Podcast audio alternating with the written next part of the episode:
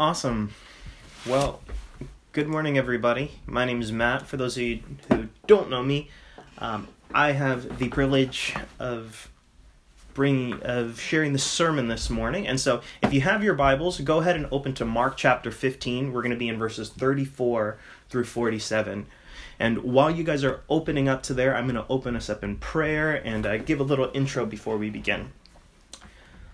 Lord, thank you so much for our family. I I'm so grateful because I know what the sermon's about today and so many things that have already been laid as groundwork early on in this service go together with what this passage teaches us. Lord, that that we are family and being together is terribly important and and sin is a failure and inescapable and because of that it creates separation between us and our neighbors because we want to uh, extract from them things to amass comforts for ourselves but it also creates separation between us and you because you cannot dwell in the midst of our imperfection.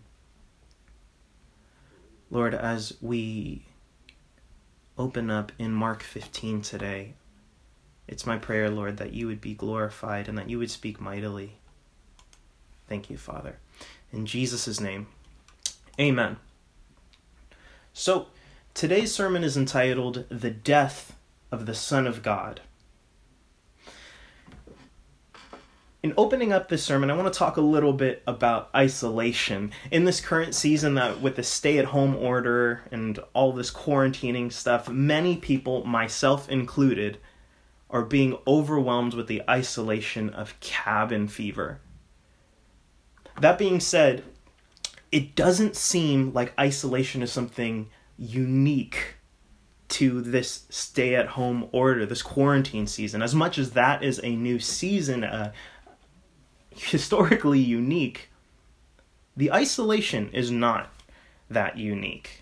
It seems to be part of the human condition to constantly feel alienated, to feel separated and alone, like, like you're always on the outside. And for me, it often feels like everyone else has gotten the program of what social normalcy is, except for me. And I always feel like I'm trying to play catch up, to be uh, as as accepted as everyone else, to be as normal as everyone else. And whether it was through the awkward years of junior high, or even to today, something about being human tears us up and we constantly feel separated and isolated and alone. Adolescents feel it, children feel it, and I myself, as a 29 year old, even in the midst of a house where I've got six other people living in here, I still feel alienated and isolated. We people don't respond well to separation from others. And this morning, as we go into this passage, we're going to talk about how there is a chief isolation condition in the lives of humans. In the nature of who we are born to be, there's a primary relationship from which there we we experience separation and isolation. There's a strained relationship and that's our relationship with god. Now i wonder just to put a little thought in your head i wonder if the reason why isolation alienation loneliness longing is such a part of the human condition i wonder if that comes from the fact that deep within our hearts there's this primary strained relationship between us and our creator god so this week, we're going to finish the sermon series Paradox, the identity of Jesus in light of the cross. This series has followed Mark's telling of the passion narrative. So from Jesus's arrest to his trial to his crucifixion. And the way that Mark has organized this is he's highlighted different titles and, I and offices that Jesus has donned. We've reviewed Jesus' identity as the prophet amidst his interrogation. We've reviewed his identity as king amidst his trial. And last week we examined his identity as Messiah in the midst of his crucifixion. Now, for this final week, we are going to be looking at his identity as the Son of God in the midst of the event that is his ultimate death. So, before we begin, I want to break up a little bit this title, the Son of God, because especially in the book of Mark, this is a important title and it's thematically woven throughout the book. In the, the very first verse in the book of Mark, Mark lays out his thesis. This is Mark 1 1. He says, This is the beginning of the gospel of Jesus Christ, the Son of God. Beginning in the very first verse of Mark and continuing throughout this book is this message Jesus is God's Son. Now, without going into too much the nature of a relationship between father and son, we should note that the Bible's first use of the book of the word love is in describing a father's love for his child, specifically in the book of Genesis, Abraham's love for his son Isaac. Now we often say God is love, and that's even outside of the church. In the in the zeitgeist of regular culture, people commonly say God is love. But biblically, the archetype of love is exemplified in the love of a father toward his son. That's a relationship of protection, that's a relationship of provision, and it's a relationship of sacrifice. A father's love for his son is one of sacrifice.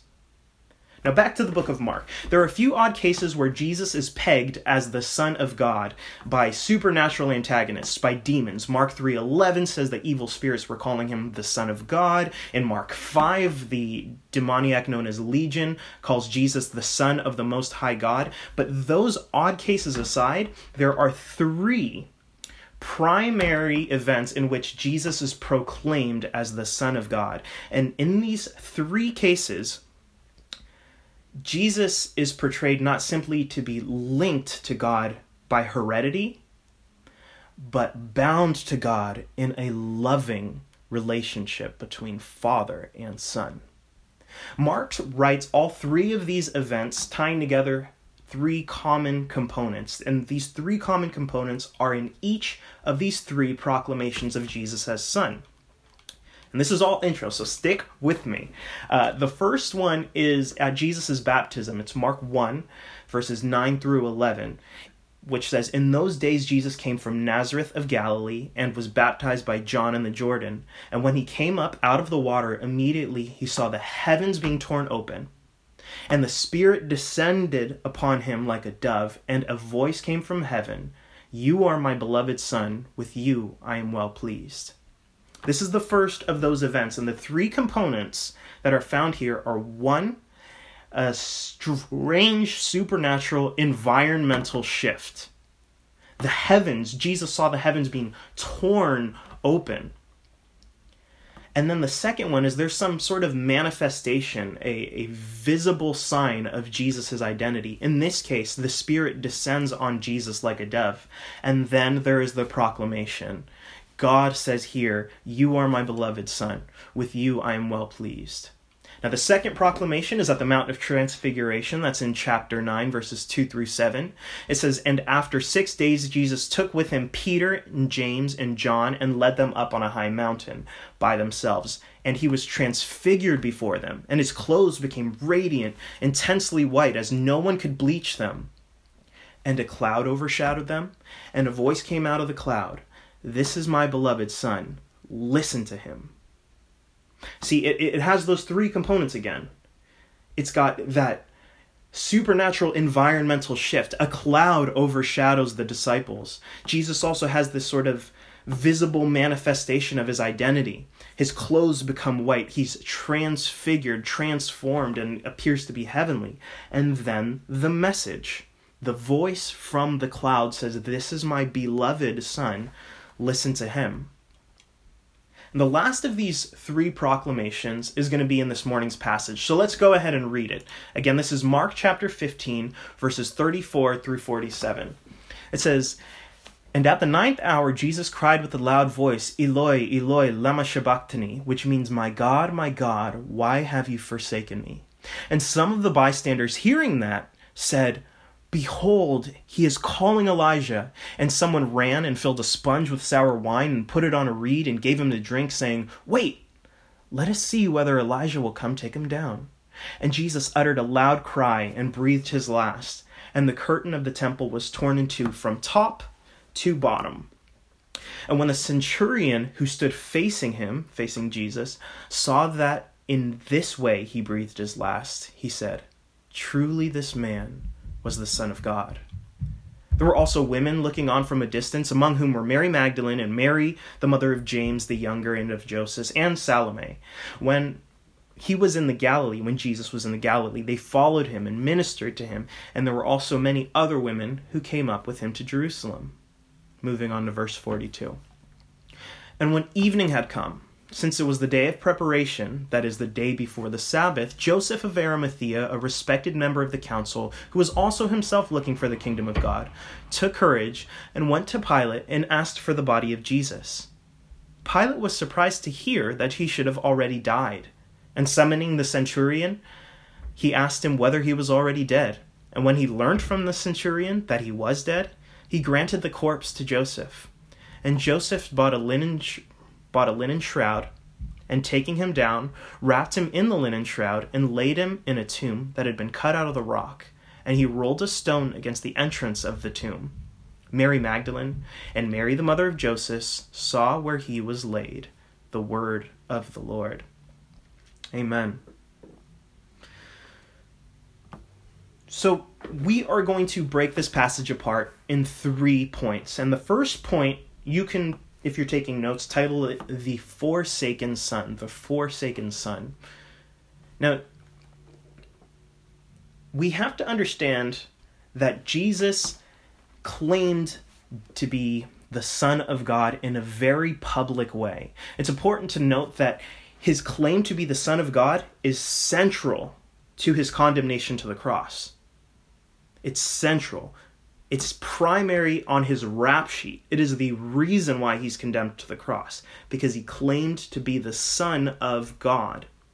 Now, the, the elders, the scribes, the chief priests, they had personal reasons to condemn Jesus. They wanted to destroy him, Mark says. But personal reasons are not going to get Jesus executed by the Roman government these elders, scribes, and chief priests had to scramble to find Jesus guilty of a capital offense. So, according to Jewish law, they determined blasphemers to being. Uh, blasphemy is a crime punishable by death in the Jewish law at this time. And so when Jesus is being tried, they're trying to find all sorts of different ways to to prove that Jesus has committed blasphemy. They try to say, "Oh well, he he cursed he cursed the temple, he dismissed the temple," but they couldn't get any testimonies to to agree with one another. And it's in Mark 14 verses 60 through 64 that this council seals Jesus' fate and condemns him to death Mark 14, verses 60 through 64. I'm going to read it for you. It says, And the high priest stood up in the midst and asked Jesus, Have you no answer to make? What is it these matters these men testify against you? But he, Jesus, remained silent and made no answer. Again, the high priest asked him, Are you the Christ, the Son of the Blessed? And Jesus said, I am. And you will see the Son of Man seated at the right hand of power and coming with the clouds of heaven. And the high priest tore his garments and said, What further witness do we need? You have heard this blasphemy. What is your decision? And they all condemned him as deserving death. Did you hear the question, the accusation? Jesus, are you the Son of the Blessed? When Jesus says yes, that's when they secure Jesus' guilt, uh, at least in their point of view, and say that he's deserving of death. One more example. This is in John 19, 6 through 8. It's an account of Jesus uh, as he's being tried before Pilate. it says, As soon as the chief priests and their officials saw him, saw Jesus, they shouted, Crucify, crucify. But Pilate answered, You take him and crucify. As for me, I find no basis for a charge against him. Listen to this. The Jewish leaders insisted, We have a law. And according to that law, he must die because he claimed to be the Son of God. When Pilate heard this, he was even more afraid, and he went back inside the palace and said, Where do you come from? Now, by the time we get to the passage we read this morning, Mark chapter 15, Jesus' claims to be the Son of God are public knowledge. They are central to the case that has condemned him to the cross. What we read this morning follows after Jesus has been already hanging on the cross for about six whole hours. And verse 33 tells us that darkness falls on the land. There's that environmental, supernatural, environmental shift. But then Jesus cries out, Eloi, Eloi, lama sabachthani, which means, My God, my God, why have you forsaken me?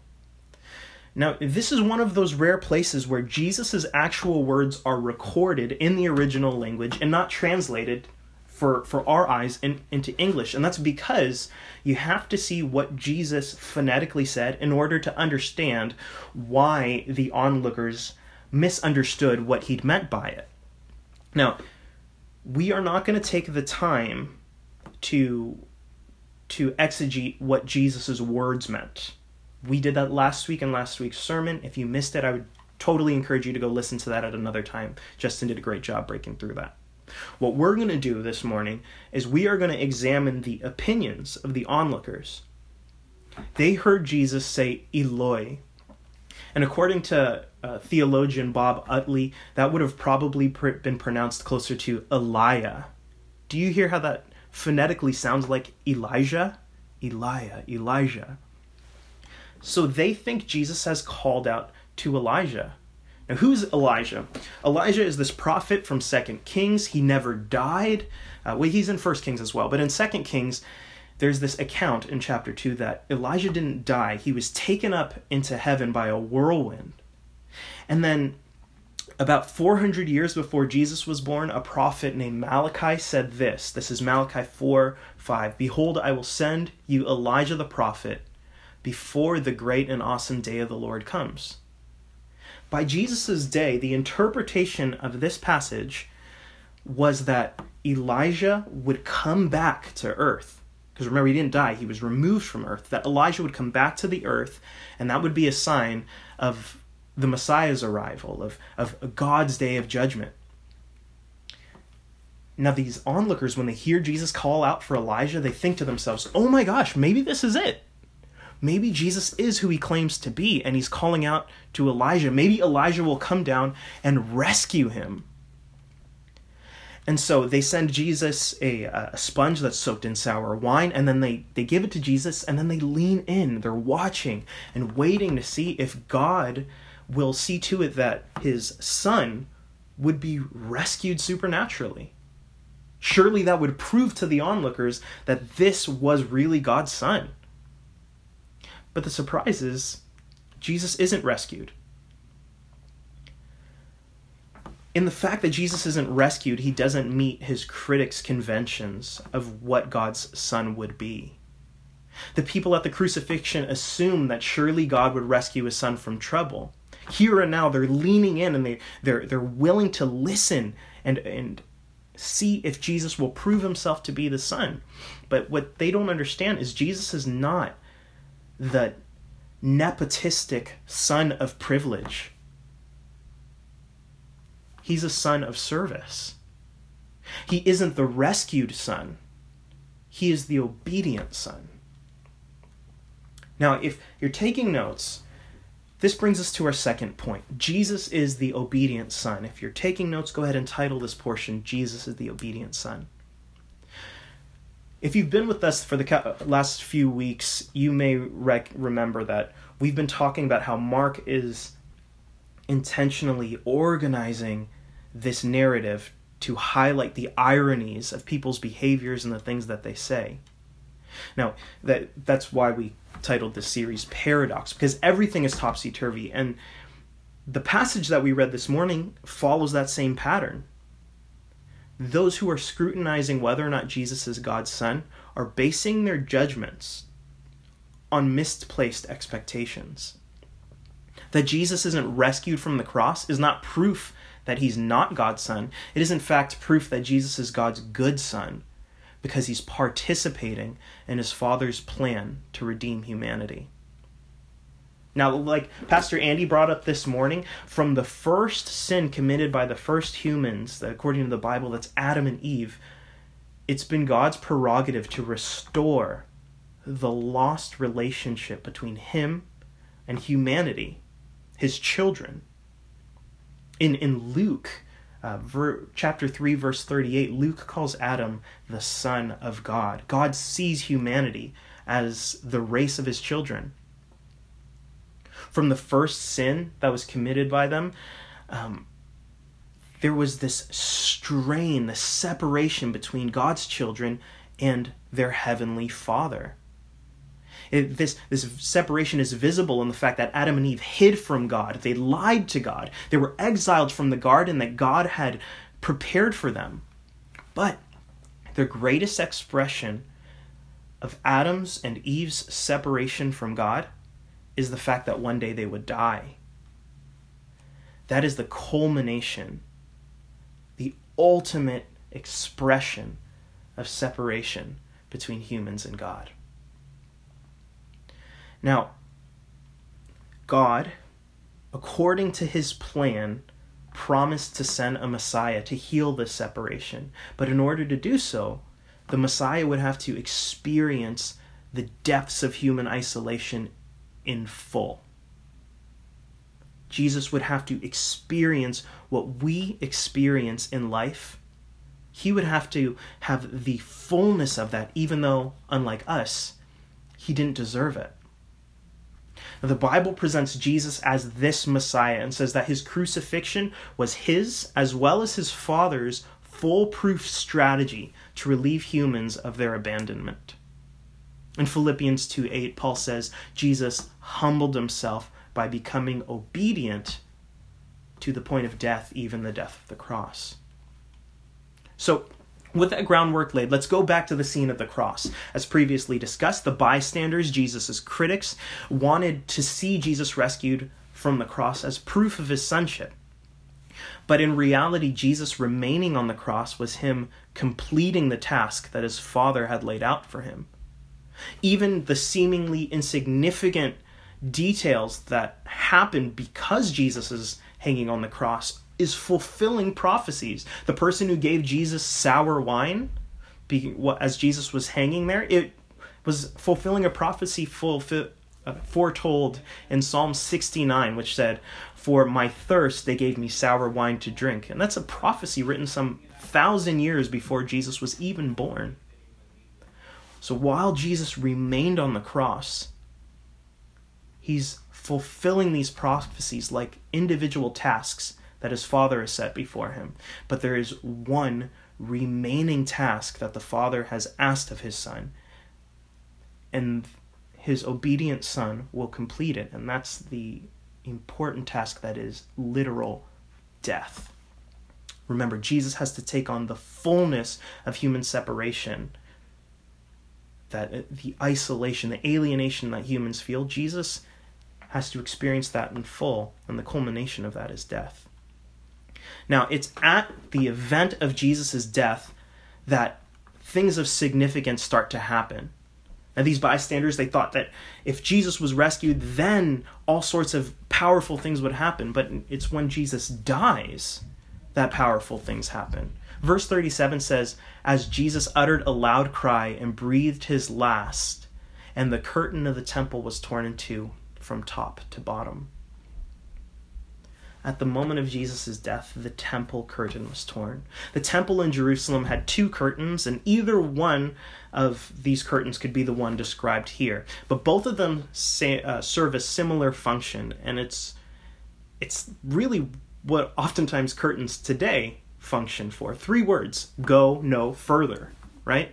It's like the polyester curtain between coach and first class go no further. You're not allowed to use these bathrooms. or like those uh, plastic translucent rubber curtains in your Safeway that says employees only, customers go no further. Well, this this curtain in the temple served a similar purpose to communicate go no further, but it was much more severe. It was much more severe in construction. This this curtain was stories high, and according to scripture, it was about three inches thick. And this curtain was also more severe in purpose. This curtain wasn't just meant to keep people out of first class or keep customers from wandering where employees are meant to go. This curtain of the was supposed to keep people from going into the chambers of the temple where historically God's actual presence had dwelt. Because of the intensity of God's holiness, any regular person who would be marred by imperfection would immediately die if they trifled into God's presence. So this curtain had to be there. Say, humans go no further. If ever there was an apt visualization of humanity's isolation and separation from God, it was this curtain. Impressively constructed, beautifully designed, but horribly austere in its communication. This curtain representing separation.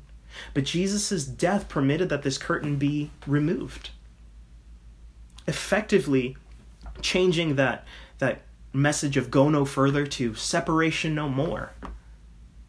You know, some have pointed out that that Mark highlights that the curtain was torn from top to bottom shows us that it's God, the Heavenly Father from above, who's accomplished the removal of the separation between himself and lowly humanity. Now, verse 39 When the centurion who stood facing Jesus saw that in this way he breathed his last, he said, Truly, this man was the Son of God. Now, that is the last proclamation in the book of Mark. Remember, there was three. There was three and they all have these three components. First being a supernatural environmental shift, um, uh, the second being Jesus visibly manifesting something, showing his identity, and then the proclamation of Jesus' sonship. In the first one, uh, we, we saw Jesus had the Holy Spirit descend upon him like the dove. The heavens were torn apart. God said, You are my beloved Son. And then we had the one in the Transfiguration. But let's look at this third one the environmental shift is that darkness falls over the entire land. But the manifestation that shows Jesus' identity is not something heavenly, like the Holy Spirit descending upon him like a dove, or like him being transfigured to be as bright in white clothing, but rather this manifestation is Jesus' death. Jesus' death serves as the visible representation that he is who he's about to be proclaimed to be. And it's this centurion, this Gentile, who is the first human to take this role. In the first two, events. It's God telling people, it's God telling Jesus, it's God telling the disciples. But the centurion sees how Jesus dies and he's able to recognize. Something just clicks. Surely this man was the Son of God. Now, the centurion, he didn't see the curtain in the temple torn. That happened some mile away, or, or maybe even a little bit more. It's Jesus' death that communicates that this is the Son of God. And of course, as, a, as far as appearances go, it's total paradox. But as far as the Bible is concerned and what it foretold the Messiah to be and who Jesus said he was, Jesus' death was totally fitting to, to prove that he was God's good, obedient son. Where cynics might say, see, he's dead now. He wasn't the son of God. The truth is, He's God's son, which is why he was obedient to death, even the death on the cross. Now I'm going to quickly breeze through verses 40 through 47 because for the for the purposes of today's sermon, all all we're going to highlight there is that these details they prove to us that Jesus is certainly dead, that he's literally dead. And these these women who will eventually come and find Jesus' tomb empty, they are here in this passage to show us that they knew for a fact where Jesus was buried because they saw it happen. And we know that Jesus is dead because we know who prepared his body. And we know that Jesus is certainly dead because even Pilate didn't believe that he could be dead yet because it was a shorter crucifixion than normal. And so he asks his centurion, Is Jesus really dead? And then it's verified by a centurion, Yes, he's dead. And these, these women are going to play a prominent role in next week's passage, but for now, we're just going to just take into consideration in verses 40 through 47, it's like Mark providing proofs to the eventual scrutiny that um, that he knows the church will will receive because they will claim that Jesus had raised from the dead. But we're not going to get to that yet. The final point of our study today is our adoption. If you're taking notes, you can write point number three is our adoption. From the time of Jesus' arrest to his death on the cross, Jesus walked in the utter depths of the human condition. In that time frame, he experienced rejection, isolation, the shame that so many of us know all too well. He lived out our full condition of abandonment, even to the point of death. He lived like a reject even though in fact he was God's true son. Now, though we were created in God's image and were meant to be his children, the things that we do, the sin, like Pastor Andy talked about this morning in the Catechism, the pleasures we chase, the time, the energy, the gifts of God's that we have wasted, they've left us abandoned. Not because God has rejected us, but rather quite the opposite, because we've rejected Him. Now, maybe you're familiar with the story of the prodigal son, but when he's he's somebody who leaves his father home, his father's home, saying that he he effectively would prefer that his father be dead, so he could be free of that bondage and and and go out and get everything for himself that he possibly can. But then he comes back home. He's found the world to be a cold, unforgiving place. And he goes to his father and he says this I'm no longer worthy to be called your son. Treat me like one of your hired servants.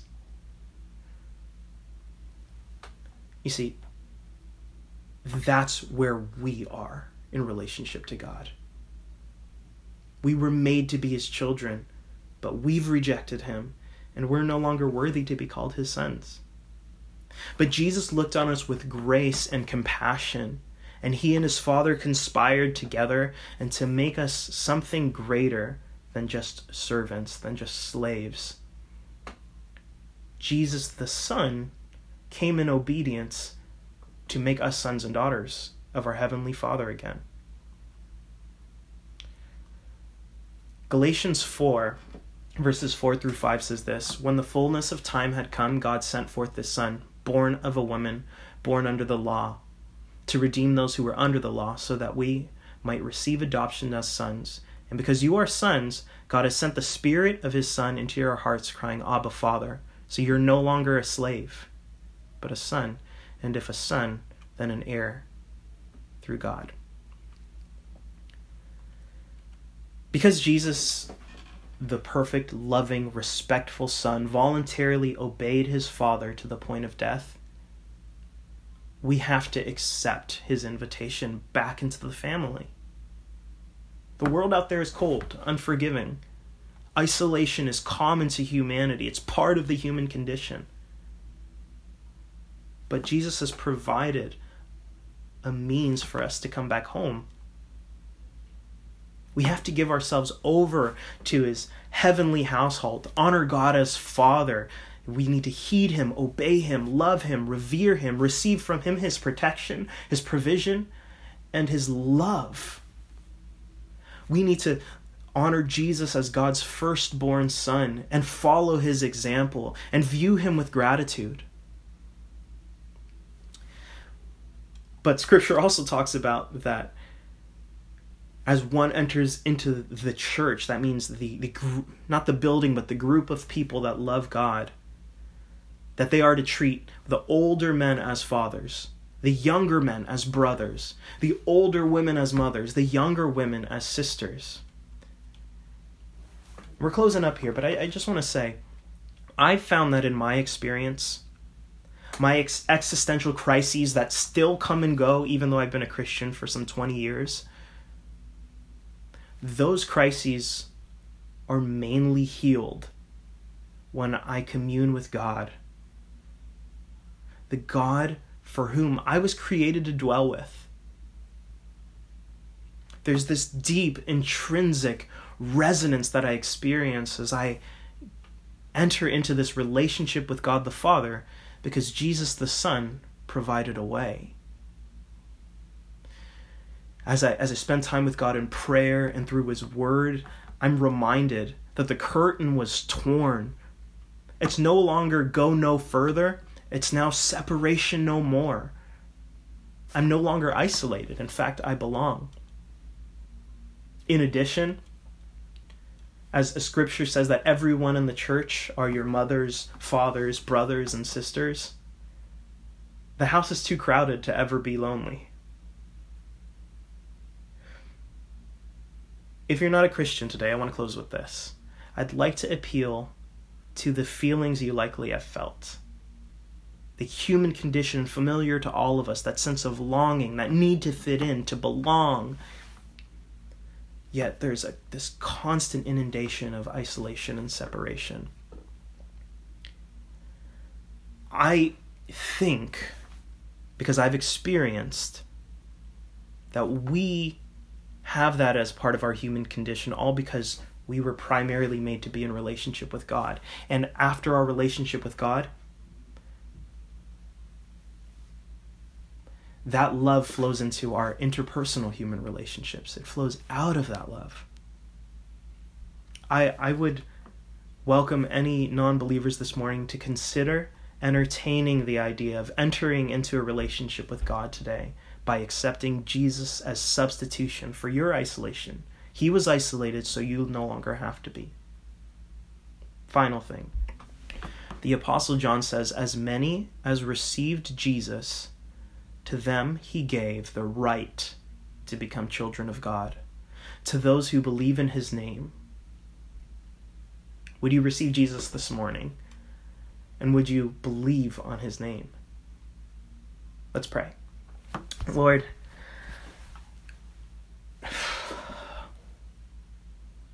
Jesus, your death is literal. It is not metaphorical. It is also full. You didn't get close to death.